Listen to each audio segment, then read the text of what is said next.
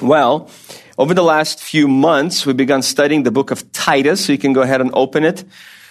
And um, two weeks ago, we started looking at the profile of the godly man, or for today's purposes as we begin, the profile of the perfect man. Not to say that if you do everything that Titus 2 says, you'll be the perfect man, but that is one way our world talks about manhood. Who is the good man, the perfect man, the righteous man? So I figured that I should inform you of what people think about the perfect man. I feel like it's the right way to go before we get into Titus chapter 2. So here's the definition of the perfect man. The perfect man is an unknown creature available only in books and movies. So that's a good start. Write it down, take pictures. I see at least one person is taking a picture. Should memorize that. Guys, memorize it. It's going to help you in life.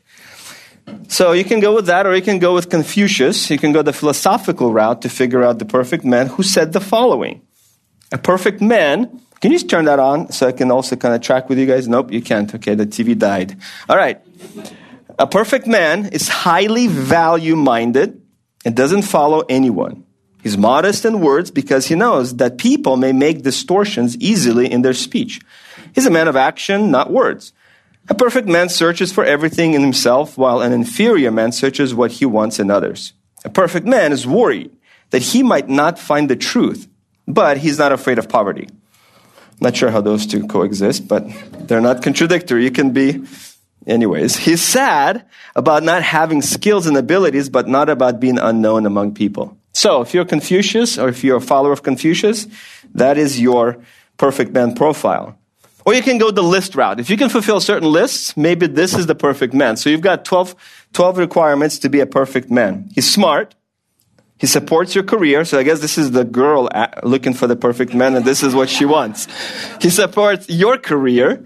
He makes you laugh. You share similar values. He's a gentleman. He's faithful. He's honest. He makes an effort with your friends and family. He's willing to work for it. He has a positive attitude. He protects you. And my favorite, number 12. He's tuned into his emotions not your emotions. There's that requirement. So, ladies, don't get mad when we have no idea about what's happening in your emotions, because that's not on the list.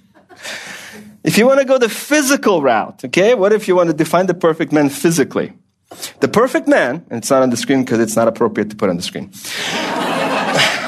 I want no IT evidence of this thing. All right. The perfect man has a symmetrical face. Look at all the girls. Yes. Healthy skin and a well proportioned physique. The perfect man has tall heights, like his tall and he's high, I guess, tall heights, wide shoulders, marginally wider hips, large defined upper, uh, upper arms, a broad chest, large shoulders and lats, and a visible symmetrical six pack. Is that fair, ladies? Yeah? Why is everybody not willing to accept this guy? Come on. Women, I continue, also tend to be more attracted to men who are taller than they are and display a high degree of facial symmetry and look more manly than women. Just reading what I've found. Okay, how about this one? When it comes to attraction, physical appearance often plays a huge role. Even if somebody has a great personality, sorry boys, it can be difficult to feel a connection if they don't look good. I'm not going to say anything else. How about this one? Describing the perfect man. So, physical appearance. appearance. So here's some advice, I guess. Uh, shower, use a deodorant, shave once in a while, clip your nails every so often, and maybe you'll become more appealing to women. So, that's your physical appearance. The second is your personality trait. You should be kind, you should show empathy, you should be humorous and intelligent. Like opening a door for a girl is good. Right, ladies? Yes? yes? It's like three of you said that. What's up with this? So, years ago, I'm walking into the worship center, and there's a girl walking with me, a friend. And so I open the door for her, and she's like, Mark, I can open my own door. So I walk in and close the door behind me. Be careful what you say, ladies. Um, values. What about values and beliefs? Uh, you need to make sure that your values and beliefs beliefs align with hers. So here, you guys know we prefer the LSB, the Legacy Standard Bible. So if you want to win her heart, buy her an LSB and one for yourself, and I'll get ten percent royalty, and my brother will get a 10% royalty, and on and on. I'm kidding. We don't get paid for the LSB. Communication. It's important to have effective communication in a relationship. so listen to her, express your thoughts carefully, and engage in meaningful conversations. I feel like last time I said don't grunt, right? Remember the grunting comments? Yeah. So this is what girls want no grunting. Ambition and drive. You should set goals you should have a strong work ethic and you should have motivation. Like get out of bed before 12 p.m. Unless you're Jared Lopez. Where are you, Jared? I give you a pass because you're a nurse. I saw Jared. There you are. Okay, confession time. Did you ever get out of bed past 12 p.m.? There we go. See? Anybody else is a nurse? I know there's at least a few over here. There we go. There's one. Yeah. You guys do 24 shifts, 25 hour shifts and all that. Okay. Next, ambition and drive. That's it. Get out of bed before noon. Respect and consideration. Respect her. Treat her like a weaker vessel. First Peter 3. Compatibility. This is a good one. I like this one. Make sure you have shared interests, shared hobbies, and life goals. Make sure that you have a similar lifestyle. You know, you don't want somebody who is high maintenance paired up with a low maintenance person, for example. And make sure you have long term aspirations. So if you have 24 pairs of shoes, boy, and she only has 12, that could be a problem lifestyle wise, right? Remember when I told you guys I counted my shoes one time and I had 26 pairs? And I found out I have more shoes than my sister? And I was so depressed. Until I bought the next pair of shoes. That was all good. Um, Make sure you don't have more wallets than purses. I don't think a guy's wallet needs to match his suit. Does it? No, I don't want a guy answering. I want a girl answering. Does a guy's wallet have to match the suit or the outfit? There you go. Thank you. So my 10, my 10 wallets are okay, right? All right. Emotional intelligence and well, and here. Emotional intelligence. Don't make her cry on your first date. That's it. That's all I want. Well, that is the perfect man from Google. And so, if you want to be that guy, keep Googling. I think it's fun to think about what the world expects of men and women in relationships, but also just in society. I mean, some of those qualities are excellent and biblical, I would say. Be kind, be empathetic, you know, care for people. And I would say that Titus 2, as it describes the man of God, a man, not just a pastor or an elder, but Titus 2 is all about the normal Christian man. Titus 1 is about the Christian leader. Titus 2 is the normal Christian man or the normal Christian woman. And so, two weeks ago, we started this section, and I'd like to continue with the men this evening, and the next couple of weeks, we're going to look at the women. So, you can follow along in the first 10 verses of chapter 2 as we get back into what a godly man looks like. As for you, Paul says to Titus, speak the things which are fitting for sound doctrine. Older men are to be temperate, dignified, sensible, sound in faith, in love, and perseverance. Older women likewise are to be reverent in their behavior, not malicious gossips, nor enslaved to much wine teaching what is good, so that, the, so that they may encourage the young women to love their hu- husbands, to love their children, to be sensible, pure, workers at home, kind, being subject to their own husbands, so that the word of God will not be dishonored. Likewise, urge the young men to be sensible. In all things, show yourself to be an example of good deeds with purity and doctrine, dignified, sound in speech, which is beyond reproach so that they, so that the opponent will be put to shame, having nothing bad to say about us. Urge servants to be subject to their own masters in everything, to be well pleasing, not argumentative, not stealing, but showing all good faith, so that they may adorn the doctrine of God our Savior in every respect. I said that there are eight qualities that Paul brings out for the godly man. And we looked at the first three last time, and we'll wrap it up this evening. The first one being that he has balanced thinking. That in his mindset about life, he is balanced.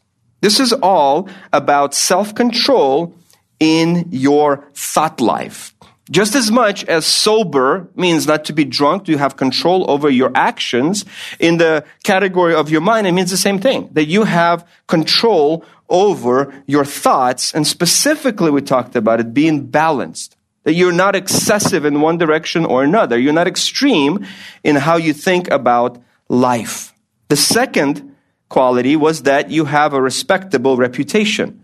And we got that from the word dignified. In verse 2, from temperate, which is self control, to dignified.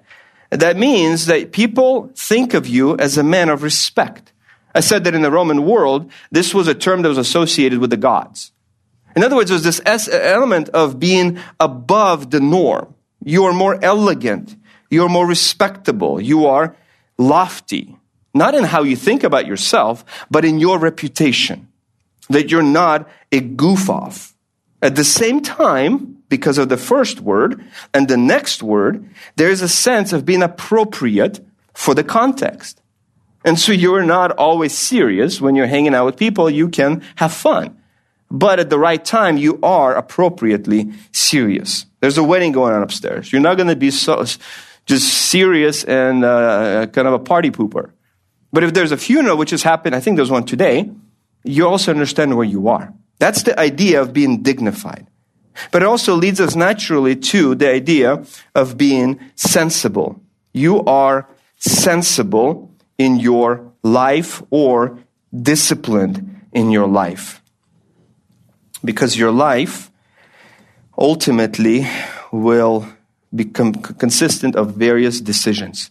So every single thing that you do and every single decision that you make, it is characterized by discipline. And I said there's really three applications of this.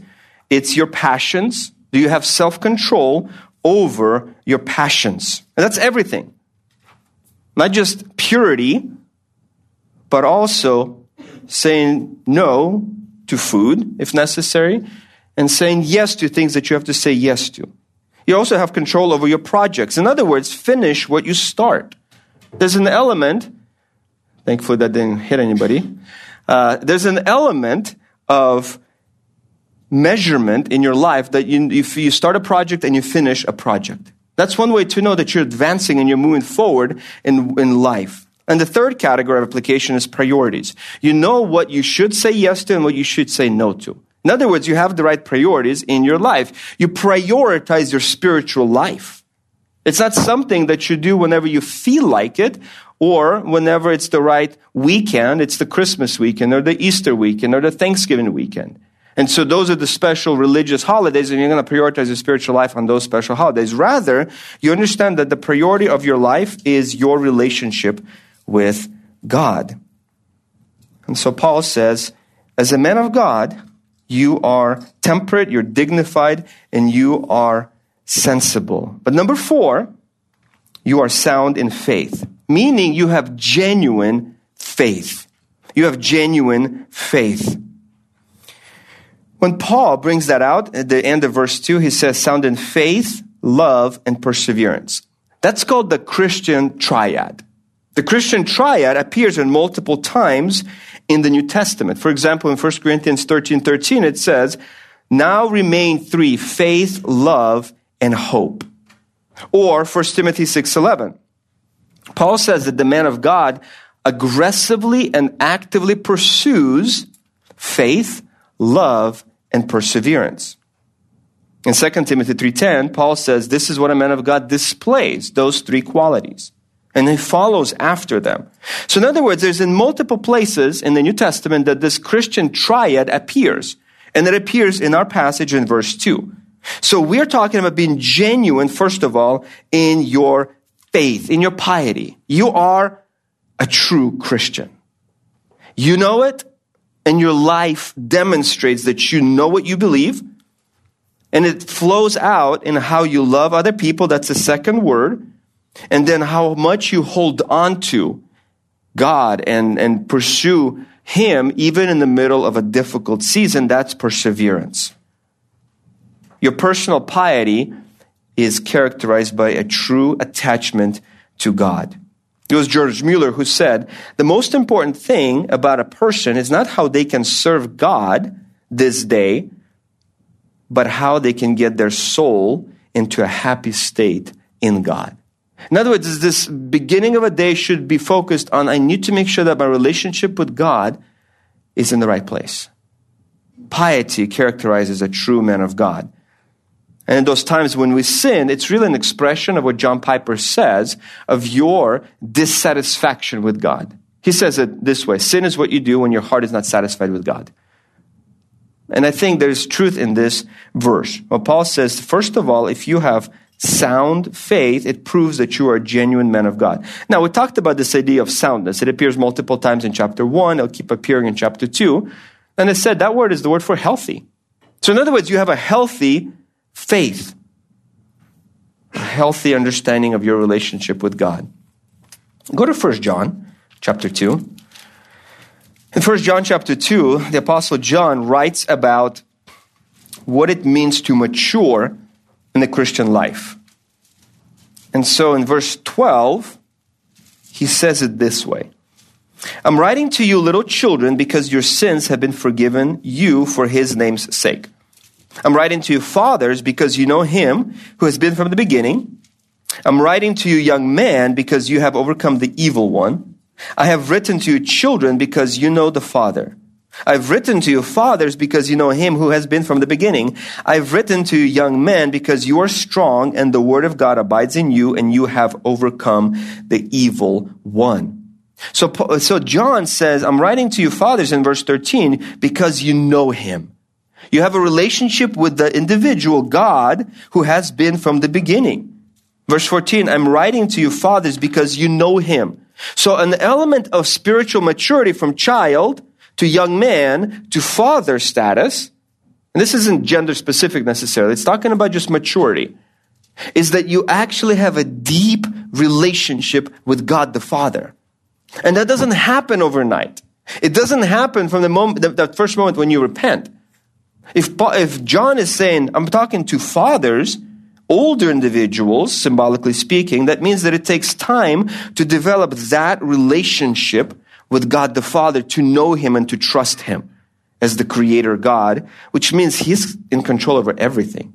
I, re- I remember Pastor John saying this. Not, I don't know if it was public or private, but he said this. He said, The reason that I can trust God and not be impacted emotionally by trials in my life is because I've been a Christian for so long and I've seen God act providentially in so many areas and ways, and I have evidence to look back on and keep trusting Him. That's why Psalm 103 tells us to remember, write down everything that God is doing in your life. Because at some point in your life, there will be a moment when you're going to have to be encouraged. And the way you will encourage yourself is by looking back at that trail of evidence of God's protection and provision for you. That's the idea of knowing God. It's recounting his providences in your life, and that stimulates and strengthens genuine faith. So to have healthy faith, to use that terminology in verse 2, it means you know what you believe, you know why you believe it, and you know who you believe in. That's the element of piety. But there's a fifth quality. The fifth quality is you are exemplary in your service. You are exemplary in your service. So taking up the word sound in love. Sound in faith. Now, number five, sound in love. In Mark chapter 10, in verse 45, it says this Even the Son of Man did not come to be served, but to serve and to give his life a ransom for many. In John 13 35, Jesus says to his disciples, By this all men will know that you're my disciples if you have love one for another. In 1 Corinthians 13 13, now faith, love, and hope abide, but the greatest of these is love. Galatians 5 6, the Christian life is faith working itself out in love. Those are just a few of the Bible verses that speak to the relationship between faith and love. That's how you know if somebody has healthy faith, verse 2, because they have healthy love. They have a true understanding that my life isn't about being served. My life is about serving others. Even the Son of Man did not come to be served, but to serve. To what degree? To give his life a ransom for many. That should be the goal and the life verse of every single Christian. we we live to serve for, uh, to serve others, or our life is characterized by faith working itself out through love. And the essence of the gospel is God so loved the world, right? John 3:16. So if the whole story of your Christian journey begins with for God so loved the world, begins with love, God's love for you, and then he expects us to love one another and to love others in the world as well. Galatians 6:10 makes it very clear. Our love isn't limited to only Christians. Then that is one way to measure the health of your Christian life. Do you actually love other people? Are you a servant? In Titus 1:5, Paul says, I left you in Crete that you would set in order what remains and appoint elders in every city. It doesn't say that you would import elders from other islands or other parts of the Roman Empire. I left you in Crete so that you would set things in order, and in that context of Crete, you would appoint qualified individuals to be spiritual leaders. Here's how that applies to us. The future elders and deacons who are men and women, by application as well, of this church, the future elders the future deacons, women, let me make sure I'm biblically accurate here, lest you complain to MacArthur. Biblically, only men can be elders and pastors. The future generation, whether it's this church or any other faithful church, it will come from the local church. That's why we talk so often on this campus about training up the next generation. Chris Hamilton is currently doing a class the last Sunday of the month. The goal of that class is to identify the future deacons and elders for the church. Because we know one day MacArthur will be in heaven, Chris Hamilton will be in heaven, all of us will be in heaven, and if Jesus doesn't come back, Lord willing, this church will continue. And so Paul's message is make sure you identify the people who can be elders in that church. Man, listen up. That applies to you. If you're a Christian, you should aspire to spiritual leadership in the church. It doesn't mean that everybody will be an elder or a preacher or a pastor, but it does mean that your aspiration should be, I want my life to be characterized by healthy love for other people, perseverance, faith, and if that's your life, then you will be identified by the leadership of that church as an individual who should be serving and leading in some capacity. Hopefully you can see the connection between chapter 1 and chapter 2. The recruiting for chapter 1 happens from chapter 2 because that's applicable to all men in the church. But really, the emphasis here is to be a true man of God and to be a true leader in the church is not about your rights or some kind of entitlements. You know, after 10 years of faithfully doing this, I got promoted to deacon status or I got promoted to elder status. That's not how Christian leadership and service works. It's about understanding what Jesus said to his disciples when they were fighting for the right and the left side of his throne in the future. He said, that's what the Gentiles do. That's what the non-Christians aspire to, to be at the front, to be at the top. That is not supposed to be this, this way among you, he says to them. But the greatest of you is to be a servant. Today I spent the whole day in a board meeting in this university. And the first, I don't know, 40 minutes or so, we spent reflecting on the life of a man who just died. He was 51. He, for 18 months, he battled cancer. His name was David Van Wingerden. And he was a board member of the university and the seminary for probably three years or so. And uh, 18 months ago, he was uh, um, diagnosed with cancer. And uh, the board members, Pastor John was there, and many of the other individuals, you'd recognize their names. We kind of just talked for almost an hour about the impact he left on the lives of the people in that room and on others. And I remember in October we had another board meeting, and he and I just kind of got placed next to each other for dinner. So for a couple hours we talked. And he was a, a COO level, uh, the huge, the family built a huge empire in the florist world back in Ohio, uh, serving the world with flowers and all that. And so he was the COO of this family business. And so once he found out my role here at the church and kind of overseeing operations and stuff, we spent a couple hours talking. He just kept giving me business advice and just the management advice. And it was one of the best uh, conversations I've had with him in a few years. And then he said, Hey, I need to um, walk to, to one side of the restaurant to another. Can I just put my hand on you and just follow you? Because he was blind, because cancer killed his vision. And so I thought, he's 51, and he flew here from Ohio for a few days of meetings because he still believed in he's supposed to serve this institution, even he can even though he can't see. A month later, we talked on the phone. I was about to fly out to Europe to preach and teach in Italy, and so once he found out what I'm doing, he started talking to me about Italy and how much he loves Italy, and gave me all this advice and how he couldn't wait to talk again and to see how my trip was. And he was so focused on making sure that my time in Italy was the best.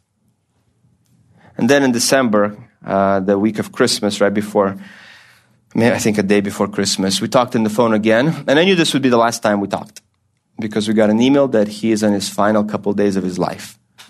And so we talked for about 15 minutes, and I kept interrupting him because I was trying to find a way to encourage him and thank him for the conversation in October, for the conversation in November, for the prior conversation earlier last year and the year before.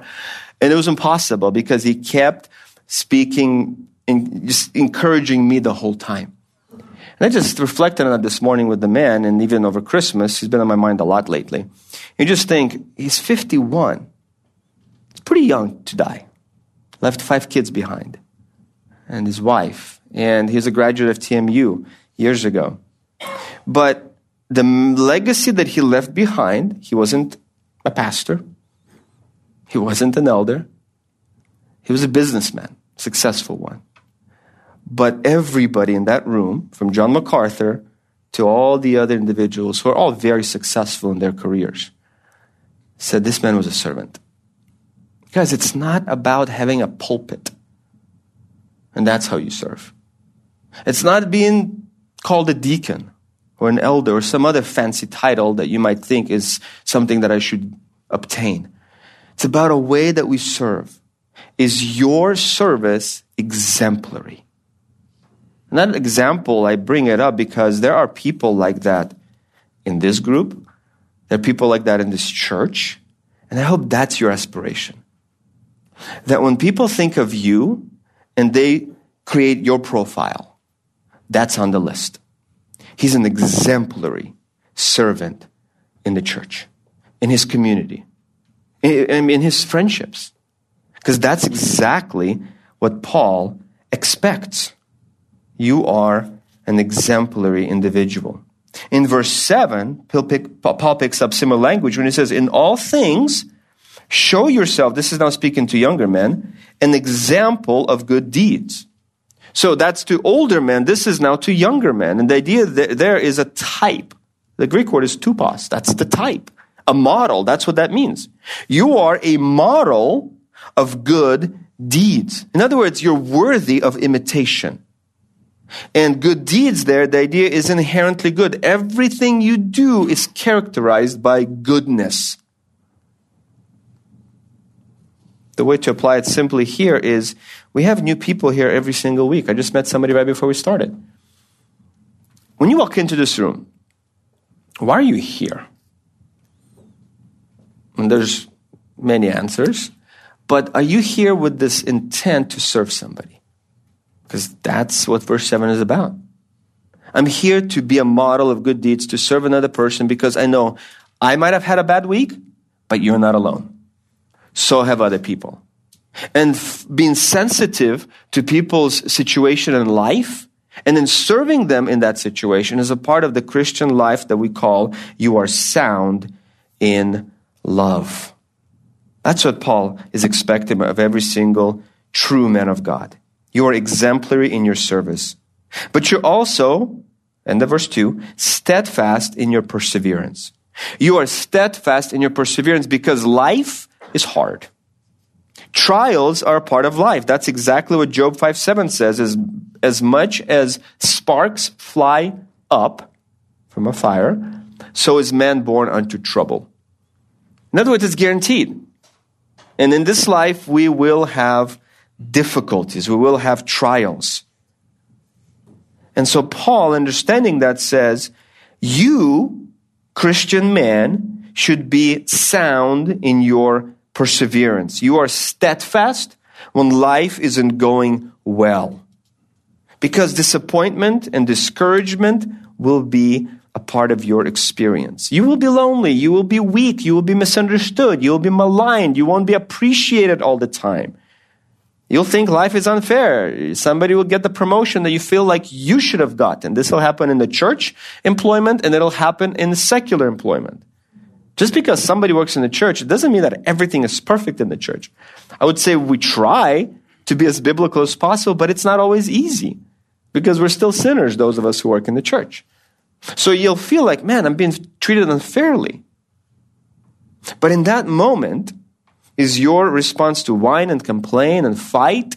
We talked about that last time.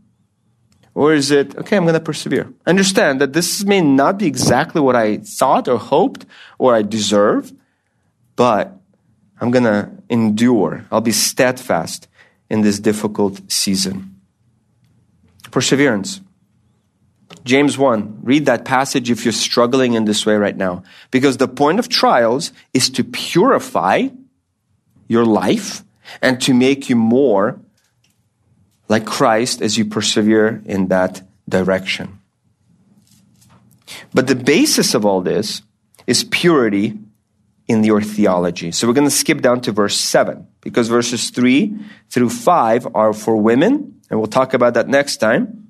So looking down to the next section of man, we see in verse 6, speaking to young men, they're to be sensible. We talked about that last time and even earlier. I just defined it for you back in verse 2. In all things, show yourself to be an example of good deeds. We talked about that. Now, with purity in doctrine. That's the next unique idea here. You are pure in doctrine. So, verse 2 is talking about you are sound in faith. That's your personal faith in God. It is characterized by a healthy faith. You are healthy in your piety. Here, we're talking about the objective doctrine that you believe purity in doctrine. The language that Paul uses here actually has to do with somebody who is the opposite of a seducer, one who corrupts. It's really strong language. In other words, your understanding of the Bible and doctrine and theology has no corruption in it. There's no deception in it. There's no seduction in it. It's really strong language to help us understand that we as Christians need to aspire to purity in our understanding of God's Word. It's not easy. It takes years. It takes a lot of work and reading and study to get there. That's why we have sermons and we have Bible studies and we have discussion groups to help us understand what does the Bible really mean and how does it apply to my life. And so an expectation of a man of God is that he is pure in doctrine. Firstly, he is devoted to the truth. He's not just one who opens his Bible on Friday or Sunday. No, he's devoted to the truth, the Word of God, and he studies it, he reads it. He asks questions of it. What does that mean? How do I get to know God better in this specific passage? Secondly, he's disciplined in the truth. You say no to things and you say yes to God. Because that's how it's going to be. If you want to spend time with God, you have to say no to other things. Thirdly, you are directed by the truth.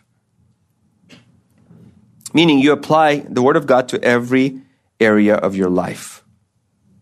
As Psalm 119, verse 105 says, It is a lamp unto my feet.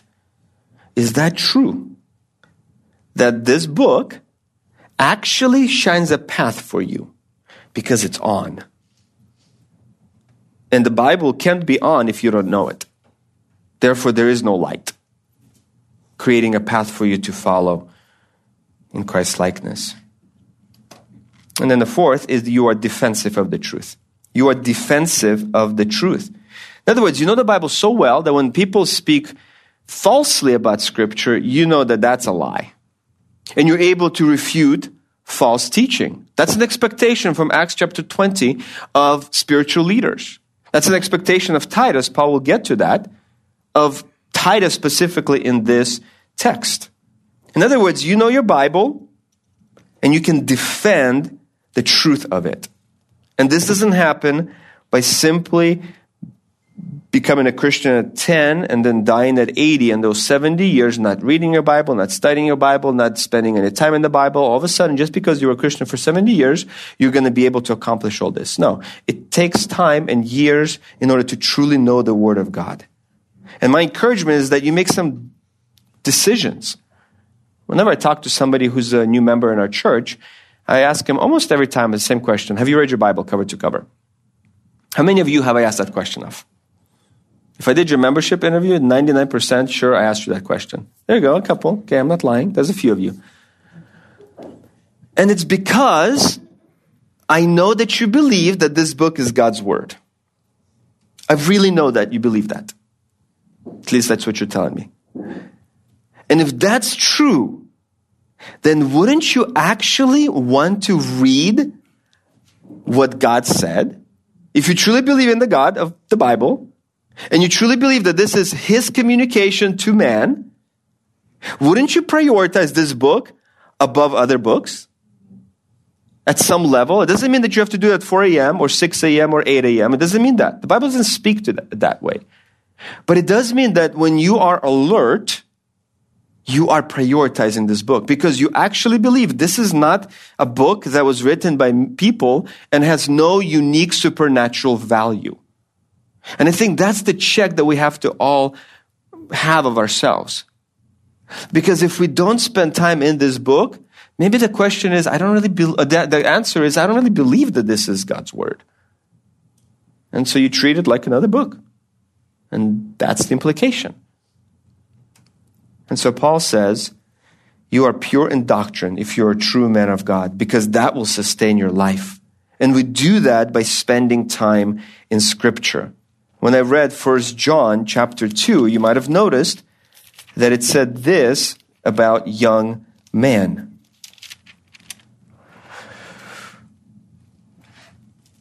In verse 14, he says this I've written to young men because the word of God abides in you. That's one way to know that you are maturing in your Christian life from child to young man to ultimately father status, is that the word of God abides in you. Well, finally, Paul's eighth quality is you are sound in speech. That's verse 8. So, dignified, we already looked at earlier. That's respectable. That is elegant, and, and uh, you rise above the fray and all the chaos of life, and your reputation is of one of respect. And then, verse 8, you are sound in speech that is beyond reproach. Matthew 12 34 says this The mouth speaks out of that which fills the heart. The mouth speak, speaks out of that which fills the heart. And so if your speech is not above reproach, it means your heart is filled with stuff that isn't above reproach. It's that simple. Just hear somebody talk, and they'll know exactly what's in that person's heart. That's Jesus. So either believe him or you don't. And I think that's how we assess maturity. That's how we know who we want to spend time with and with whom we don't want to spend time with. Because ultimately, that kind of uh, life will impact us as well. So if you don't have control over your tongue, man, it really is an insight into your heart. That's how we need to understand that. Ephesians 4:29 says, "Let no unwholesome word come out of your mouth." James 3 speaks about we will give an account for every word that we have said.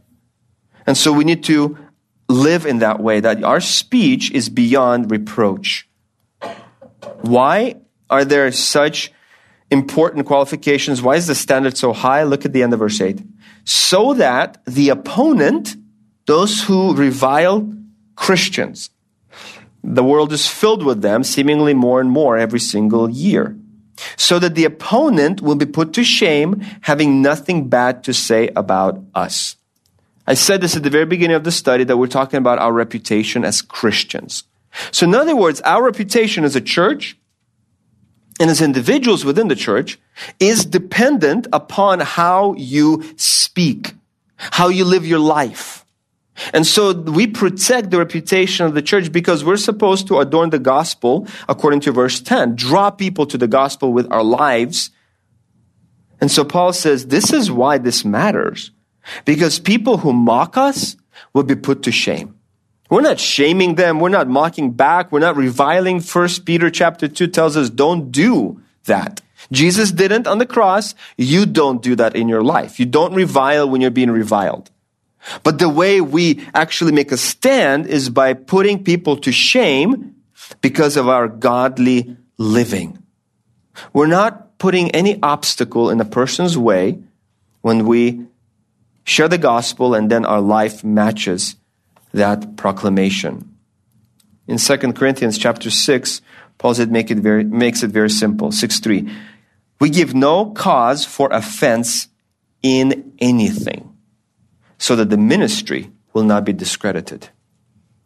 Give no cause for offense in anything. That's the goal. That's the ambition. That's the standard. And I hope that is exactly how you view your life. Ladies, some of this applies to you. And when we get into your section next week, there'll be some overlap. But generally speaking, this is the Christian ambition. Is that we live in such a way that people look at our lives and they say, how can I have that kind of a life? We adorn the gospel of Jesus Christ with our lives. It's hard. The Bible says it's a battle. It's war. It's lifelong. We have to have the Holy Spirit sustaining us in endurance and in victory over all sin. That's coming from all sorts of places in the New Testament. But this should be the profile that we aim to fulfill. Let me read to you a, prayer from the Valley of Vision called A Disciple's Renewal. Oh, my Savior help me. And that should like cause you to pause and pray. Help me. He put a period right after that. Help me. I'm so slow to learn, so prone to forget, so weak to climb. I'm in the foothills when I should be on the heights. I'm pained by my graceless heart my prayerless days, my poverty of love, my sloth in the heavenly race, my sullied conscience, my wasted hours, my unspent opportunities. I'm blind while light shines around me. Take the scales from my eyes, grind to dust the evil heart of unbelief. Make it my chiefest joy to study thee, meditate on thee, gaze on thee, sit like Mary at thy feet Lean like John on your breast. Appeal like Peter to thy love. Count like Paul all things done. Give me increase and progress in grace, so that there may be more decision in my character, more vigor in my purposes, more elevation in my life, more fervor in my devotion, more constancy in my zeal. That's the prayer and the renewal prayer. Because everything I just talked about cannot be done in your own power. I don't care if you're a man or a woman, it can't be done. That's why when we get to the next section in verses 9 through 10, and then especially in verse 11, the grace of God has appeared, bringing salvation to all men. That's where it all starts. If you're a true Christian, verse 11 is the first step of everything we just talked about. If you're not a Christian, verse 11 is the first step for everything we just talked about. It begins with you recognizing that God's grace has appeared in your life and it's bringing salvation to you. And if you recognize your sin and you repent from that sin, meaning you turn away from it and you say, I don't want to live that life anymore, I want to follow Christ. Then Christ promises to forgive you of every single sin and to cleanse you from all unrighteousness. You'll, you'll be relieved of that guilt But more importantly, you will be forgiven such that there's no more judgment day for you. There's no more hell for you. And all the struggles and the lusts and deceptions that you've been following, believing, and pursuing will become your past. And you now begin to love and follow Christ. And you do that until you see Him face to face. That's what God expects of every single man in the church. Those eight characteristics. And guys, I hope that's what you want. And that's why we help each other. That's why we have the men's ministry on Wednesday nights. That's why we have uh, sometimes men's breakfasts here to really huddle up and talk about what does it mean to be a man of God? And where am I messing up? And how should I change my life in order to be a more godly man of God? Not competing with one another, but following and becoming models of service and love. And I think if we all made that commitment, and we only got one month behind us, you got 11 months. If we made that commitment for this year, I do believe God would honor that. And at the very least, verse 8 would be true. The opponent will be put to shame. But more importantly, you will adorn the doctrine of God, our Savior, in everything. Let me pray to that end, and I hope you guys know that that's what I really want for all of you men. That is my prayer for all of us regularly. Lord God, I thank you that we can honestly assess ourselves in your presence. Paul's standard is pretty high. And we aspire to it because we know it pleases you. And it's who Christ was. And so we want to be like Jesus. We want to follow him. We want to love like him. We want to serve like him. We want to endure like him. We want to speak like him. We want to be balanced like him. We want to have self control and we, have, we want to have a reputation of dignity. And I pray that that would be true of all of us. Not simply a desire, but a desire that's followed by action. That we truly would be those individuals who live to serve you and those around us. We pray this to the honor of your name. Amen.